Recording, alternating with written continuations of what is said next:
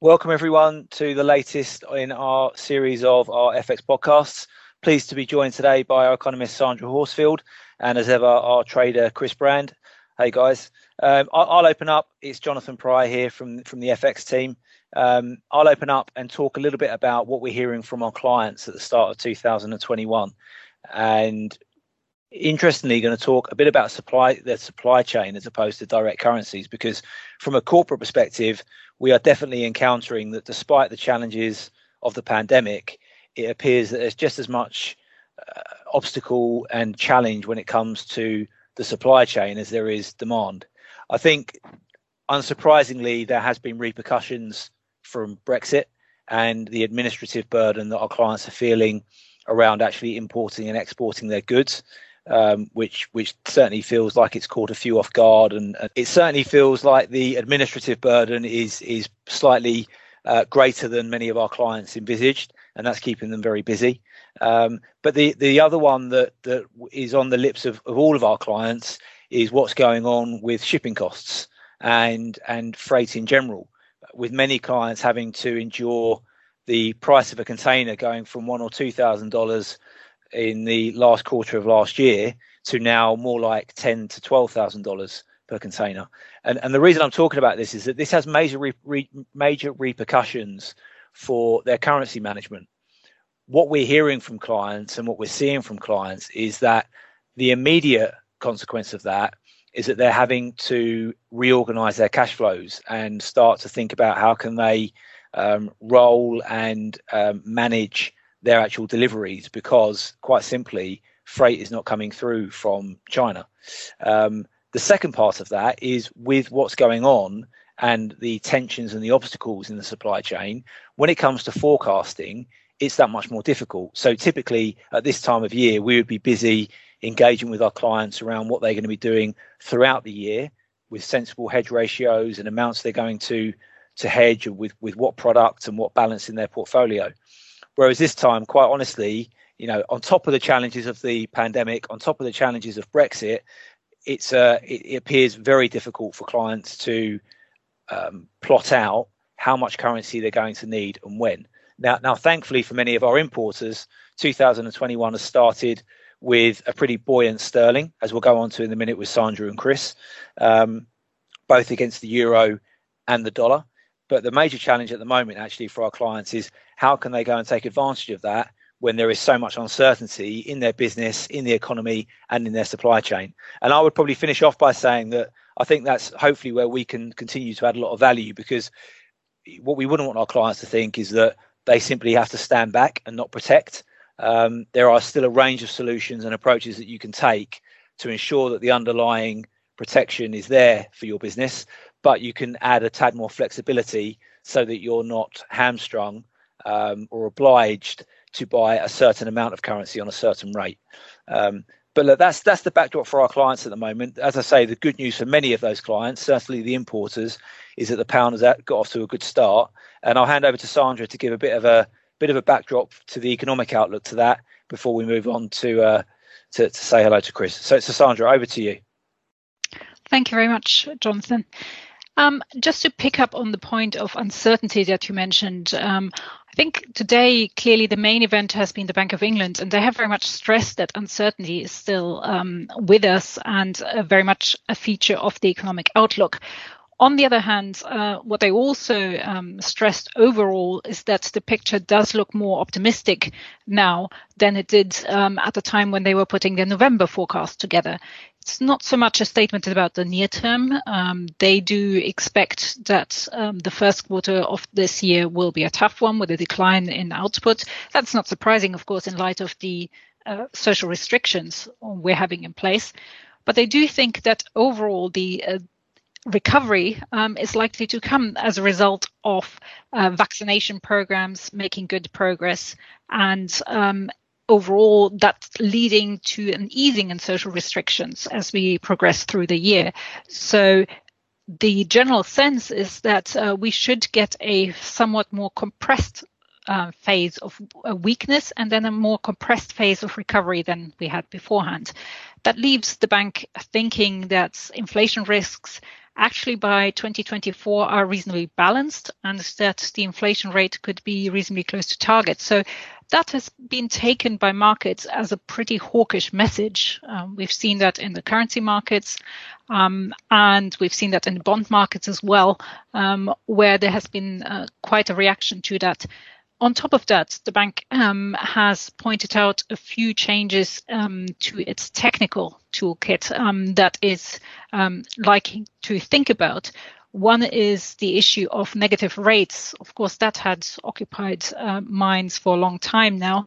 Um, as the bank has said, it has concluded now the consultation with the commercial banks that had been underway beforehand.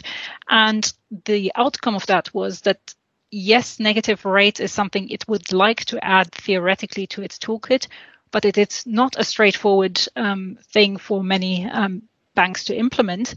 And so, although they would like banks to make preparations in terms of the technical side to allow this. Um, they don't expect um, this to be done within the next six months. So, in a way, the bank has ruled out negative rates being used at all um, for a further six months minimum.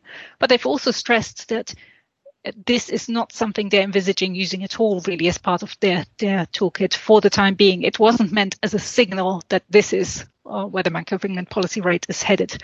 That, of course, fits with our view, which is that in our baseline case, interest rates are on hold um, at a small positive rate, of course, of 0.1% for both this year and next year.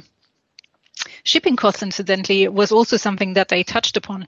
So the bank is aware that um, there are some inflationary pressures that aren't just all to the downside due to the pandemic, but also coming from the upside. So that's clearly one one to watch to what extent that that translates further. Um, next week, in that regard, um, for the overall picture of pressures and price pressures and how the economy develops, we have Q4 GDP numbers due um, in the UK. And those will be interesting to watch um, to see where they shape up. At the moment, we think um, we might get a decent positive quarterly number for Q4, perhaps 0.9% or so, which would mean that even with a Q1 fall in GDP, we would avoid that double dip recession um, that had been um, a concern previously.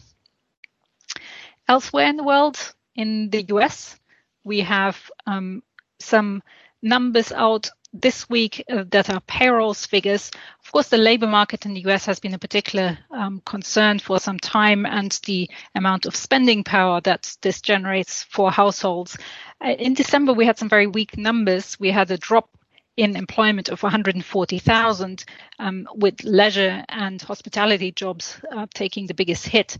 For January, we think that there should be some rebound, but probably only a moderate one um, of 50,000 or so. There could be, though, some stronger numbers given that a, um, a ADP report, which precedes these figures, um, had indicated some stronger numbers, and also jobless claims have inched down some more. The main focus, though, in the US will be very much still on the fiscal package proposed by the Biden administration. He, of course, would like to add a further 1.9 trillion dollar stimulus um, to what there is. Um, in general, there is some openness to work together with um, the Republican side, probably mainly via amendments um, in terms of bipartisan approach. On the whole, though, he is quite uh, making it quite clear that he's happy to push the package through, um, even in, through using the very narrow majority that they have um, in the Senate unilaterally, if needs be other focus um, recently, of course, um, in Italy, we had more wrangling over the state of the government there. Um, Mario Draghi, the former ECB president, has been invited to form a new government there. Um, the consultations on that, whether he will succeed or not, um, will end on Saturday. So that's one to watch. Course, we've seen quite some reaction in markets, um, especially in bond markets, to that recently, where Italian yields had spiked but then come down as this uh, Draghi potential administration was announced. So that's that's one to watch to see whether there's some further volatility coming or not. Sandra, thank you so much. I think that as to many of the points you allude to, it all of a sudden feels like the stars may be aligning somewhat for sterling this year, particularly against the backdrop as actually, I guess, some of our of our peers having certain challenges when it comes to currency against you know with in the US with the the fiscal and monetary policy plans and in Europe with some of the you know as as we've we've come to expect over the years some of the political wrangling. Chris I guess over to you because it'd be great I think it'd be great for our clients to understand you know what's your what's your view? How are you guys positioned into this? And and maybe actually if there is this increasing view of sterling's only going to go one way this year um, what are the risks to that? Because at the moment, it does it does feel very positive all of a sudden. Yeah, I mean, obviously, as you mentioned, the Bank of England was a big focus, and the negative rate story has been uh, playing on the market for quite some time.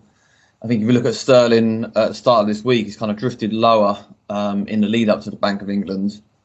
But to be honest, I think that was more of a dollar move than a sterling move as we pushed lower. Um, what we saw, we saw the dollar index break a long term trend channel and, move up higher. So we've seen some um, overall dollar buying across the market, and that was really what was pushing sterling um, to its lows.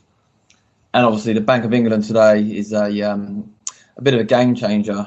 I think what it has done is put back any expectations of a rate cut till February 22. So the overall view in the market is negative rates aren't going to happen anytime soon at all and that's been reflected in the move higher we've seen today. It's gone from around 135.60 to um, around 137. So that's a rise of about 1% um, just on the Bank of England headlines. So um, it does feel like we might be finding a little bit of a base towards 135 in cable.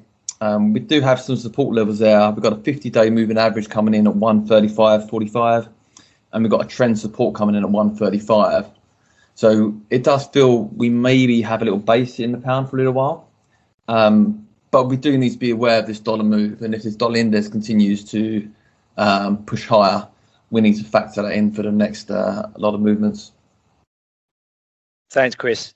As always, loads going on. It's been a really interesting start to the year, but I don't think we underestimate how challenging it's been for, for our clients, not only trying to navigate currency markets as always, but just with what's going on in there in their businesses and in their lives. So um, everyone keep safe. Please let us know if there's anything we can help with in terms of the the issues and the matters that came up today, and we'll look forward to speaking to you all soon.